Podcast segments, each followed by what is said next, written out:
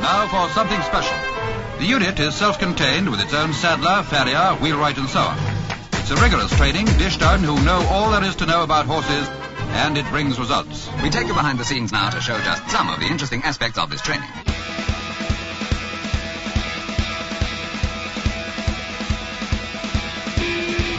Welcome back to Equine Dynamics with Mike Stein, the number one podcast to create sounder horses from the ground up. Mike Stein is a registered journeyman farrier with an APF 1 accreditation. On this week's show, talking terminology, the word of the week is flare. Also, proper balance movement, chapter 2. Also, a case study of Sammy, a coffin bone infection, and use of the spider plate shoe. All this and much, much more will be discussed here on Equine Dynamics with Mike Stein. And over to my far right side is Mike Stein. How are you? I'm doing good, Travis. How you doing today? Doing good. Uh, is that coffee kicking in yet? Kicked. Your eyes are open now. Yes. I've got some news for you. yes. I don't know if you know this or not. My wife is in New York. She's been in New York for the past five days. Uh, Okay. she was celebrating her her grandmother passed away during COVID. So now, because being in New York, New York was really like locked down as far as people coming in and out. Now they're doing the celebration of life for her grandmother passed away. I think she passed away at like 96 years old.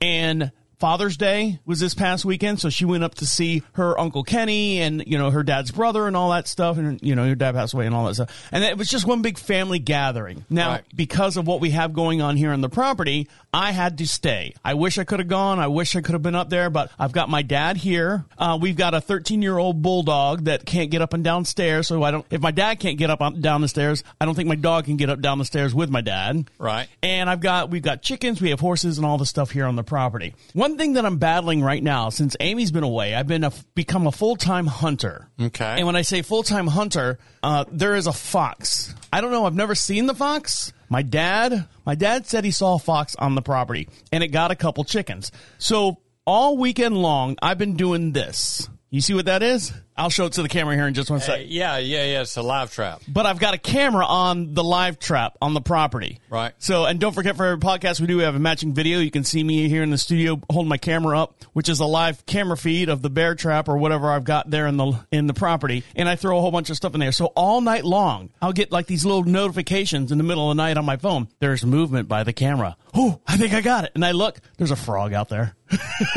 and then You could get a frog. yeah, and then I get another, you know, another notification. Oh, did I get the fox? And I look out there because of the night vision camera. If a moth goes by the camera lens, it looks like a white streak, and it signifies as a, a movement in front of the camera. So, Right. all night long for the last five nights, it's like every hour or two, I'll wake up, you go, oh, notification, I got it. A notification, I got it. Nothing, nothing, didn't catch anything. And I'm using raw meat, which you're supposed to do with a fox. So, Yeah. So, have you ever had any like nuisance animals on your property that you've had to take care of, or There's plenty of animals that thought I was the nuisance, you know, well, you got two pretty good sized dogs on your property. Those will chase away anything. if they're not scared of it. So in the in the process of me being here, of course, you know I take care of the horses and do all the horse stuff and feed the horses and throw the hay. And it's amazing how these horses, as soon as you come walking down the drive path to the barn, they they're walking right there with you. They know exactly what time feeding time It's is. food time. Now- well, you kind of know what time when it's feeding time, correct? Yes, I do. Well, there you go. I do too. Now, speaking of feed time, in my off time, we have a garden here on the property. I have a whole bunch of vegetables and stuff. Mike, do you like pickles? Yes. Here, this is a batch of my own pickles. Your own pickles. Hold on, I got napkins here for you. Okay. Now, be careful because that thing is full. Now, these are my version of a garlic dill. Can you open it? And those are yours. If you like them, take them home with you. Just bring the jar back. If you don't like them, dump them out, and I'll wash Anyway, the. at least act like it. yeah, at least act like it. Get your little grubby mitts in there, Mike. I'm trying to. They're slimy little buggers. You're making a mess. I'll taste my fingers. No, you got dill and stuff all over your fingers. Here, let me get it out for you, Mike. Almost got one. Yeah, that's one of them. These, these no, that's not a jalapeno. Is it? No, that's a. Oh, that is a jalapeno. Don't eat that guy. Here, there's a napkin for it. Okay. Do you like the hot pickles? And there's a pickle. All right, there's a pickle. Now hold it up the camera, nice and. I'm gonna switch the. I'm gonna switch the camera here. Let's switch to this camera here. There you go. There's Mike making a There's- mess. There's a Travis pickle with jalapenos. Good gosh, you made a mess over here. That's what I said. You stuck your hand down there like you were noodling. Well, I was noodling. they were all down in there except for the jalapenos. All right, try that. Tell me how you think. He's taking two bites now. No, My dad always tells the story of Andy Griffith and where Aunt Bee made pickles, and everyone said they tasted like kerosene, and they were like, "No, Aunt Bee, these are great pickles," and kind of like, mm. Travis. "What? Travis, these are great pickles. Are they any good or no?" oh, they're wonderful. No, let me see. I gotta see. Hold on. I know this is a it's a horse show, and we're talking about pickles here. So let me see. Here I go. Got a little bite to them. That's okay. My grandmother used to make these cookies when we were kids. She was extremely proud of, and they were extremely hard. We used to get a bunch of them. We'd throw them for the dogs to chase. oh, how are those cookies? They're wonderful. I broke a tooth. Don't? Those pickles aren't bad. Well, no, Mike. they're, they're, they're actually pretty good. Okay, so if you want that, you can take it home with you, and, and I can put the jalapenos back in there if you're in the. Yeah, the jalapenos would be good in there. Okay, I'll put those back in. So there you go, Mike. Those are the pickles. That's what I've been doing since my wife's been away. Gave me a thing of pickled jalapenos. No, I forgot I put those in there. That was my special blend. I was like, "Ooh, I'm, I'm going to make these for Mike Stein." And I, I, in the middle of the night, trying to cut things and watch my chicken camera and all that. I, I guess Okay. there you go. All right, guys, big show to get into. Lots to talk about while Mike chugs down this bottle of water because those hot pickles are probably hot. And the pickle juice. Yeah, stick around. You listen to Equine Dynamics with Mike Stein. He'll be You'll right back. not to ever give me anything like that again now, yeah, exactly.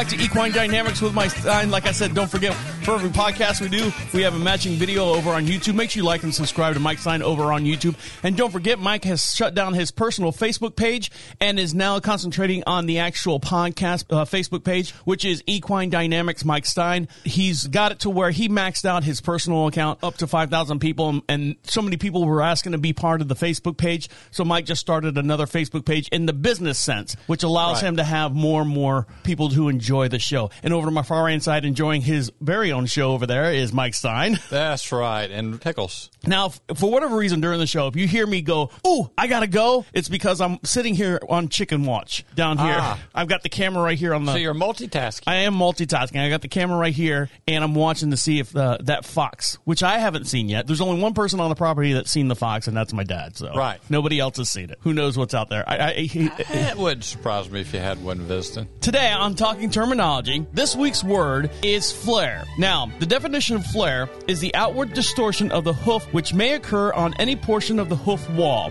So, Mike, tell us what you know and what you found out about our word of the week, flare. Oh, that's a different flair than what I was thinking. What kind of flare are you talking about? I thought, you know, when you have your special on style, that was flair. like when you go to Chili's restaurant and you have all those stupid buttons all over your Yeah, their yeah. suspenders and stuff.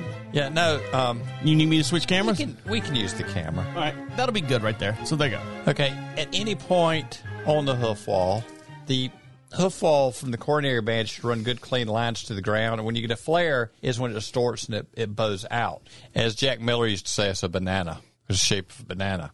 There's more to a flare than just the flare. Some of it's driven by bone column alignment. If you just dress it off, you're constantly chasing them. There's also diagonal pressure in the hoof.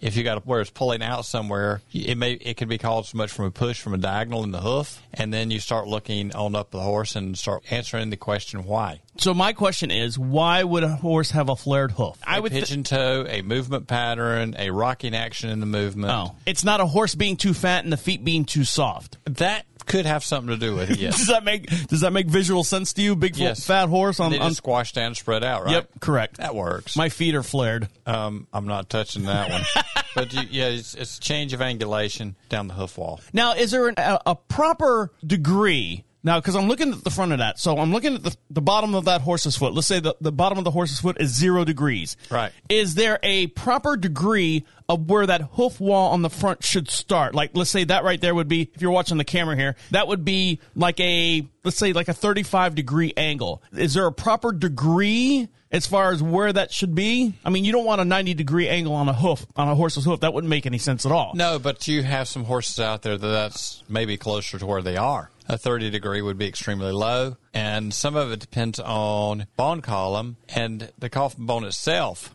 you know, you have an ideal range of angles. You know, as far as like Doc Redden's work, he, over the years, he's found a pretty wide range of angles of coffin bones. He's found them like 60 plus degrees. He's found them down into the 30s. So if you got, say you got a 65 degree angle and you've got a 62 degree coffin bone in there, or versus a coffin bone that might be, mm, let's say 42 degrees, that's going to make a big difference in what kind of a foot you got. It may be appropriate knowing what your coffin bone looks like. It may not. And coffin bones do not always match. There's an ideal range, preferred area you should be in, but reality is that um, you've got to work with what the horse gives you to work with. Now, dealing with a flared, a horse's flare, what's the easiest or what's the what's the most extreme as far as how to fix it, and what's the easiest way to how to fix it, depending on what's going on with it? First thing is take a look at the horse. Okay. There are horses that are not steady because of mechanical things going on.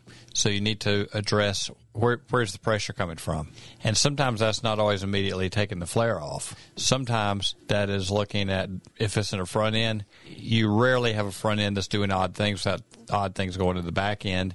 And some of it will manifest in the front end because of what they're doing with pressure. Because remember they put most of their weight on the front end and the worse your problem is in the back end, the more weight they put on the front end, down more down pressure, more distorting. Now, if you have a lawn ornament horse, you know, it's just out there being fancy, being, you know, free. And Right. Is it bad or is it okay to have a horse with a flare? As to, let's say, a dressage or a venting horse or, or someone in that, of course, you want those the feet to be perfect. But I'm just talking about your normal lawn pasture type horse. Is it okay if the horses there are are plenty flared? of them out in fields that don't get touched. They have flares all over the place. When the flares get too long, they bust off. You know, ideally, not necessarily a good idea to have one. Now, you take a horse that's been through some laminitis or something like that, you're going to have a lot of odd flaring going on because structurally, you've you've lost structural integrity of the hoof. That gets into okay, is a foot collapsed? Is the foot flat-footed at this point? Was it flat-footed before? And why have we lost structural integrity? So there's more going on than just the flare itself. so the flare is curable. Not always, no. And uh, if you got a horse with a really strange bone column alignment, well, sometimes you got to work around that bone column alignment best you can. So can't you just, you know, I'm thinking flare. Can't you just trim off the flare and just let the horse keep going? Or is that getting too much into the, the meat of the horse's foot? How much depth do you have in the foot? Are you invading the sole plane? If you're taking the foot down so much the horse can't walk, we're creating a problem by by doing it. A lot of times I will float that area up off the ground just to break contact, and the foot flexes some when it when it comes in and picks up load, so that you're not picking up your primary load on the flare first. And sometimes they will settle down from that. Um, if you're dressing down flares on foot, a foot down to nothing that's already unstable, sometimes you you can make the horse's hoof more unstable. You're thinning the wall down, and it's like you got a three quarter inch piece of plywood, and I know it's in millimeters now, and you shave it down to a quarter inch, and you expect it to be the same strength. That's not going to be. Does flare happen like overnight or this is this a long term progression as far as I know I know it takes forever for the horse's hoof to grow I'm going to say down. long term progression. and is the recovery to get the horse to get the flare removed from the horse, is it the same progression the opposite direction as far as time wise? Well, if it if it didn't get there overnight, it's not going to disappear overnight. Well, I, I, understand that. Yes. But I mean, it, it, let's say it took two years for my horse to get a flare because, you know, just what happened through that two years? just the horse is out on the lawn. That's it. He, Okay, that's all he what happened during that two years? I don't know. I wasn't there. Okay. my wife was. Has something gone on to create the instability in the hoof? Is it a movement problem? Has something changed in the movement pattern? And is the horse tracking straight, or did it used to track straight and now it does not? And then you have to get into the whys of that. so you just take the wire all the way up the horse's body and figure out what, Yes. what's going on. Yes. I learned that from you.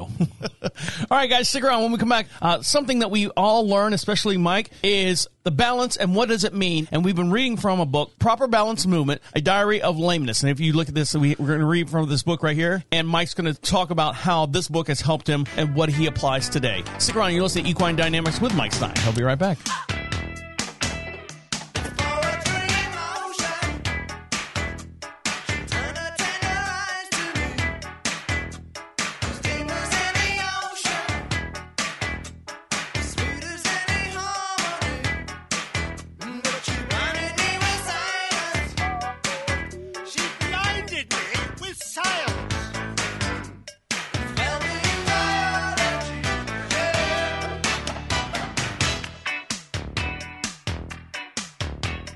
Welcome back to Equine Dynamics with Mike Stein. Don't forget, for every podcast we do, we have a matching video. You can see all the shenanigans that goes here on in the studio. Mike sticking his grubby little fingers down in the pickle jar to try to grab some pickles that I made for him. It is a pickle. Are you, are you doing okay with those pickles? They're not too hot, are they? No. All right. No, no, no, no, no, not at all. Well, they were in the refrigerator. They're what they That's call why they were not hot. Well, they call they call them refrigerator pickles, where you, you heat up the brine, you put it in the in the jar, and then you put it right in the refrigerator, and you let it sit there for about forty eight hours, and boom, you're automatically you got pickles. Okay. So that's what that's what you got there. And over to my far inside, pickled is Mike Stein. That's How are you? right. How are you? I'm good, Travis. How are you doing? I'm doing good. So we're going to talk right now. Chapter two, the balance of a hoof. What does it mean to Tony Gonzalez from his book, Proper Balance Movement: A Diary of Lameness? Now here we go. Tony Gonzalez was one of Mike's many mentors. Uh, explain what was Tony Gonzalez' influence on you? Tony's influence was really starting to think outside the box because, know, as he says early on, we are taught look at the hoof, level up the hoof, level up the bottom of the hoof. It's balanced, right? Yes.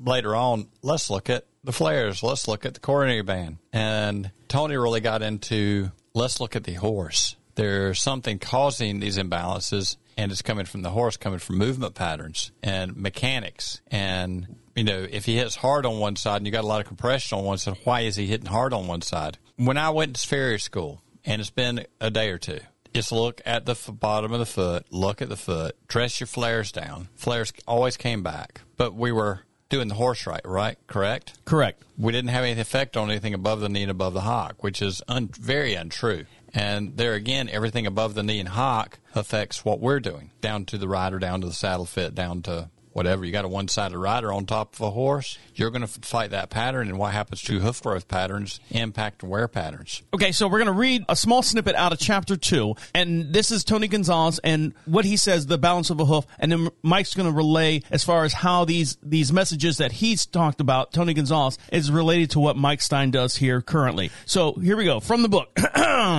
People often ask what balance means to me. There are three answers to this question. Balance means balancing of the horse's hoof.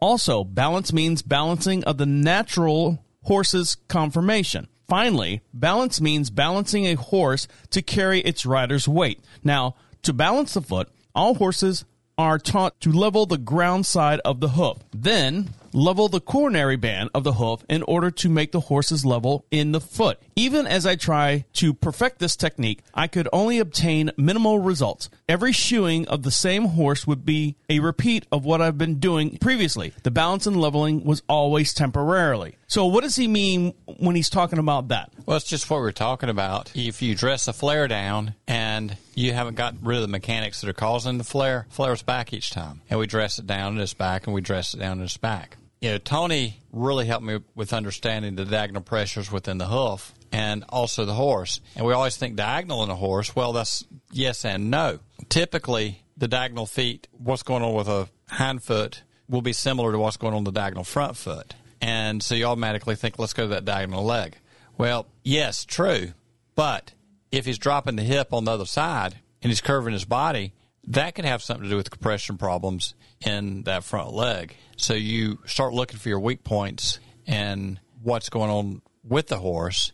And some of it has to do with the you know the pressure in the hoof. And I was always taught, you know, if a foot should be flat to a shoe. Well, the problem is if you need some give somewhere in the hoof, you need to create an area if you're shoeing the horse for the foot to move up and down into the shoe, which means you need to float areas.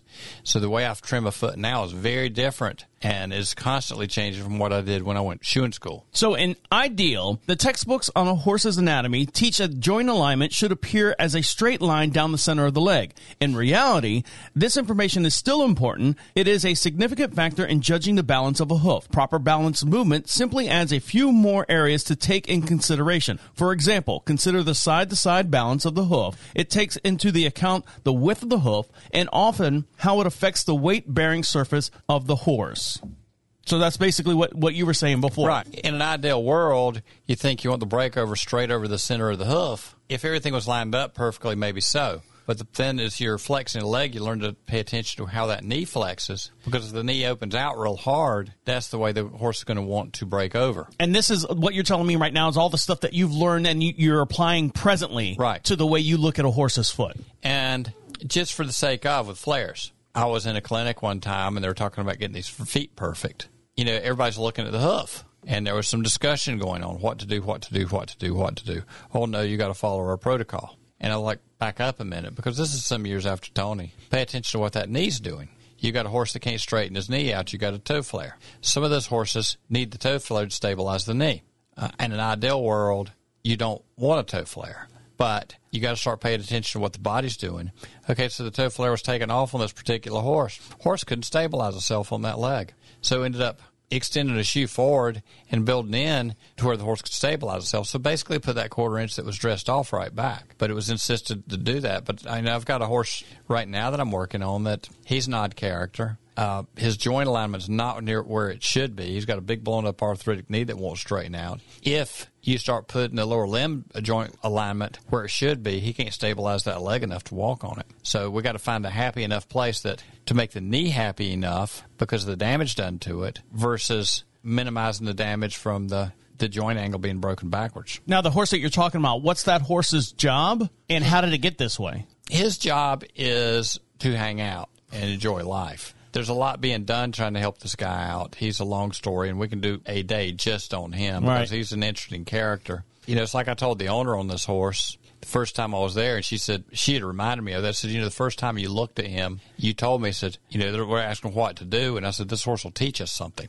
It's like Tony used to say, there's the rules, there's the exceptions to the rules, there's the exceptions to the exceptions, and then there's the exceptions to that. So that's where you're working. The book that gives you all the rules of where a horse should be are great if a horse is following the rules. Horse can't read that book. Never knew a horse to read. Not too many. Mr. Ed, maybe. I think he just talked more than anything. Now, a thing I to point out every time I ask you what the job of that horse is, in my mind, I'm thinking as an athlete, you know, just any athlete of any skill level, you know, they, they pull a muscle here and they do something like that. Right. And nine times out of ten, when I ask you what, when we, you talk about, I'm dealing with this kind of horse, I'm dealing with this kind of situation on a horse, I ask you what that horse's job is. Right. Nine times out of ten, Mike, you say he's just out there to be happy and eat grass. Is that more common than a horse that gets looked at regularly? And you know, like for example, you your cycle is about what four six weeks when you shoot Four to six weeks on most of mine, yes. so the horses that are out the pasture or out in the pasture, you know, being lawn ornaments and stuff, it seems like you're seeing more problems with those horses as to those athletic horses. Now, granted, athletic horses have their own issues as far as muscle pullment and, and you know, all the movement Right. and stuff. But when I ask you all the time, you always say he's just out there to be fat and happy. This this horse we're talking about, his job is to relieve the mental stress of the owner. Okay. keep the owner happy. Well, that, well, that's what I meant. But I'm, what I'm saying is,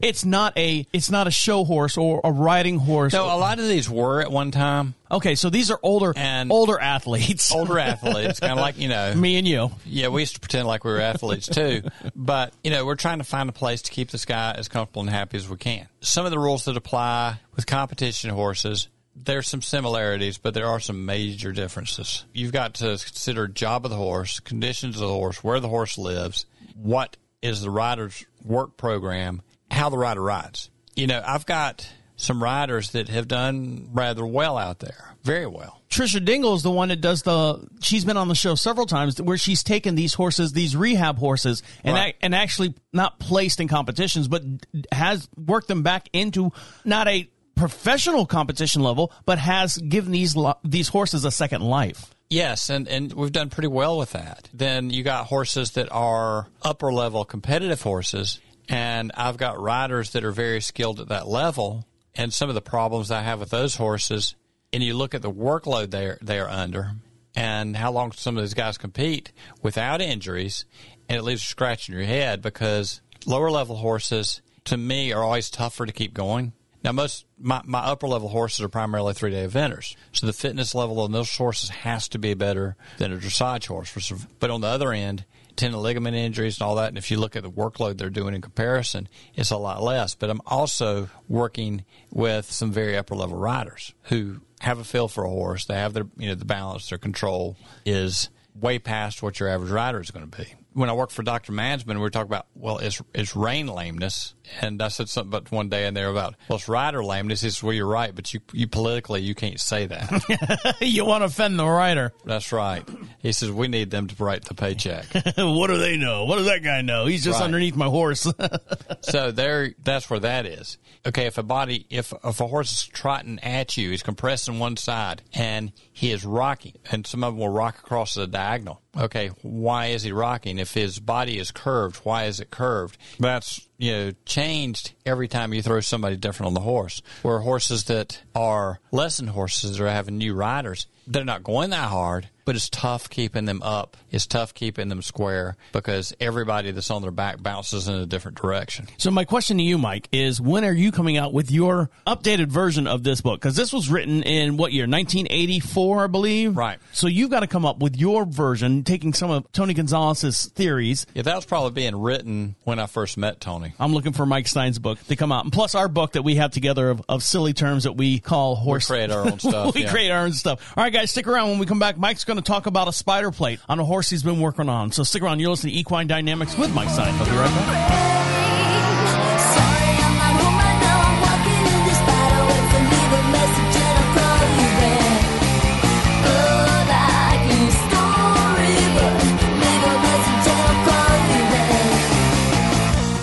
Equine Dynamics with Mike Stein, the number one podcast to create sounder horses from the ground up. And don't forget, you can follow Mike Stein over on Facebook on his new podcast page, which is Mike Stein Equine Dynamics. Make sure you like and subscribe to him over there. Uh, he's kind of moved all of his personal stuff over to the business side. That way he can get a lot more followers over there. And following us over there on my far right side is Mike Stein. How are you? I am good, Travis. You saw the pictures of the donuts that my wife's bringing me back I from New York. Did.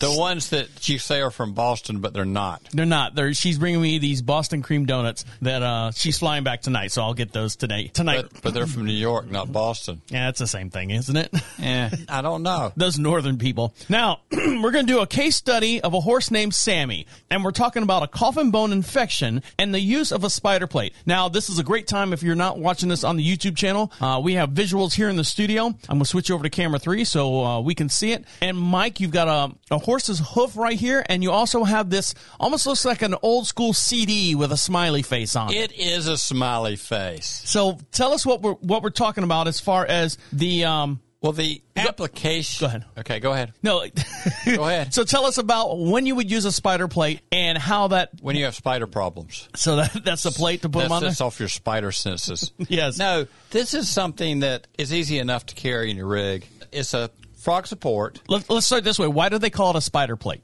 Yeah, no, I've heard it called a couple other things besides spider plate. What are the other names that someone out there might not know what? uh, So when these things came out a long time ago, they kind of came out and then they kind of disappeared, and they've been relabeled a few times. But the first ones I ever saw were called spider plates. is that spider like a, a company name spider, or that's just the, the name of the actual plate? You can say Yeah. yes. You can say yes to either one. Doesn't sure, matter. Sure, we'll go with yes, maybe. Okay. what this is is you can put it under your shoe. You go to your bandsaw, cut it to fit the shoe. You have to drill it for your nail holes, or I drill it. Mm-hmm. I don't know anybody can just drive. You can you can punch it. You can take a pritchel and punch it. Uh, this these this is an aluminum plate, so you got to be careful overheating it if you're doing a pritchel punch. But it's a quick frog support, and you can actually take this to your anvil and push this up if you want a little more positive pressure. If I've got a horse that I need some support and I need to float out the toe and I want a fast answer to it, I can cut this. You got your Sharpie? I do. Are you looking to write on it? Yeah.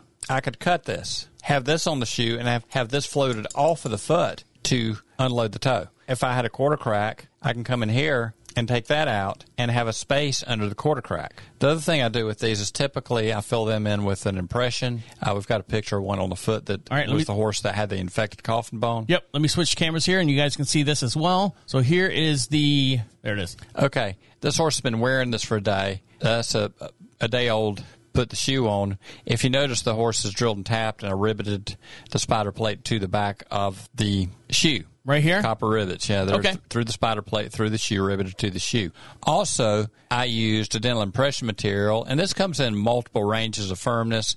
There are some pour-in pads of different ranges of firmness. Um, up front, I think they went with a softer deal. Now, this horse for some reason it damaged the coffin bone, had some coffin bone infection, so it was debrided. There was a hole cut in the hoof, and in removing the amount of hoof they did, you have some problems. Okay, do we have stability? So they had opted to go with an egg bar and a spider plate. Now, to for this horse to go back into full training, I got away from the egg bar because when that bar comes into the ground on the arena surface, it's like pulling a plow beside that foot. And I want it to roll through and I want a little glide on the ground. And at this point, the horse does not necessarily need the, the bar for support. Now, early on while the horse is healing, I don't mind having an egg bar on a horse sometimes for certain reasons. When a horse goes to work, I don't think that an egg bar is necessarily a good working shoe. And for the horse to go back and train, and there was a huge difference in the weight of the shoe because the one side there was a rim pad and a light shoe. Then you had this big heavy egg bar, the spider plate, and all the fill material. That's like putting three or four ounces on the end of your arm and, and telling yourself to hold it up for 24 Right. hours. It, Right. will wear down on you. Just on the one side, Right. over, ti over time working the horse, we're looking at uneven development up top in the shoulders, which is going to affect the way the back end travels. So I wanted to get them a little more even.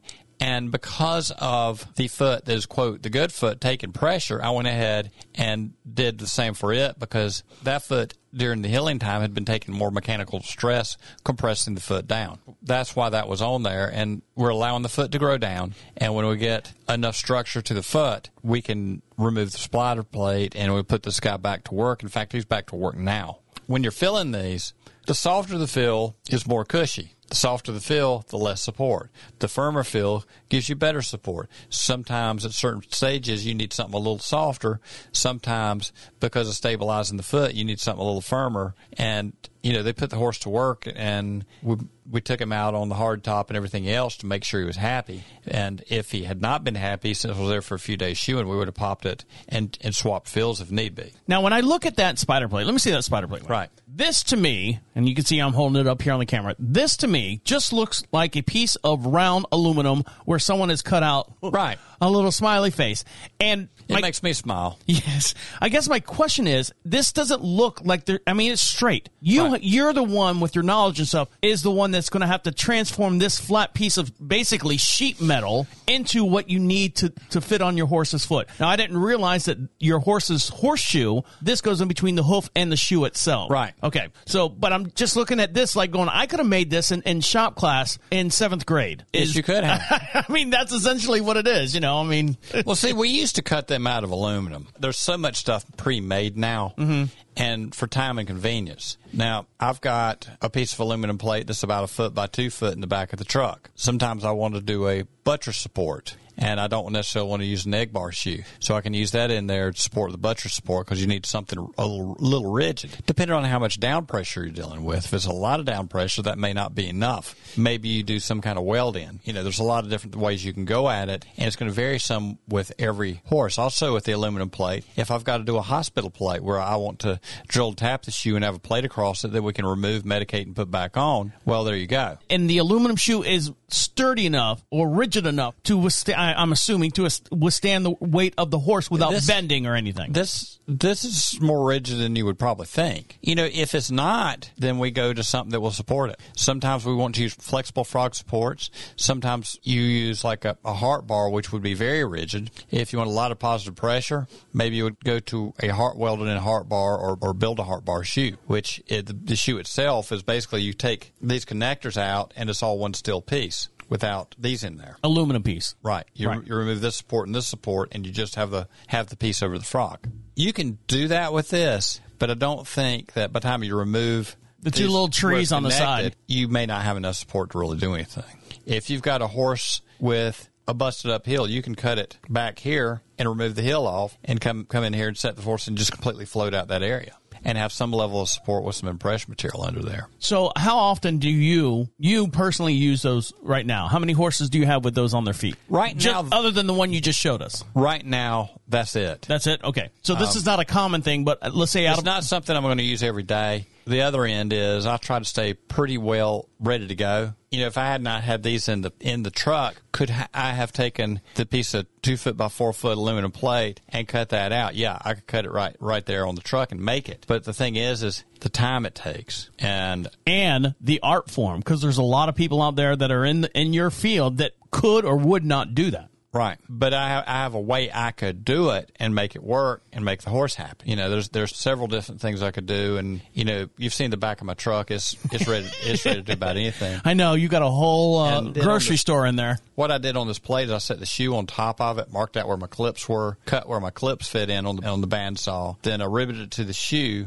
I went back through the nail holes with a sm- drill bit that was just big enough to ease through there, and just drilled all the way through, so I had completed nail holes. And then cut off the extra with the bandsaw, and then my belt sander cleaned it up, and then went on the horse, and I had my two part impression material we got in there. You know, got the horse happy, right? Right. All right, guys, stick around. When we come back, we'll wrap up the show and let you get back to enjoying your horses. You're listening to Equine Dynamics with Mike Stein. He'll be right back.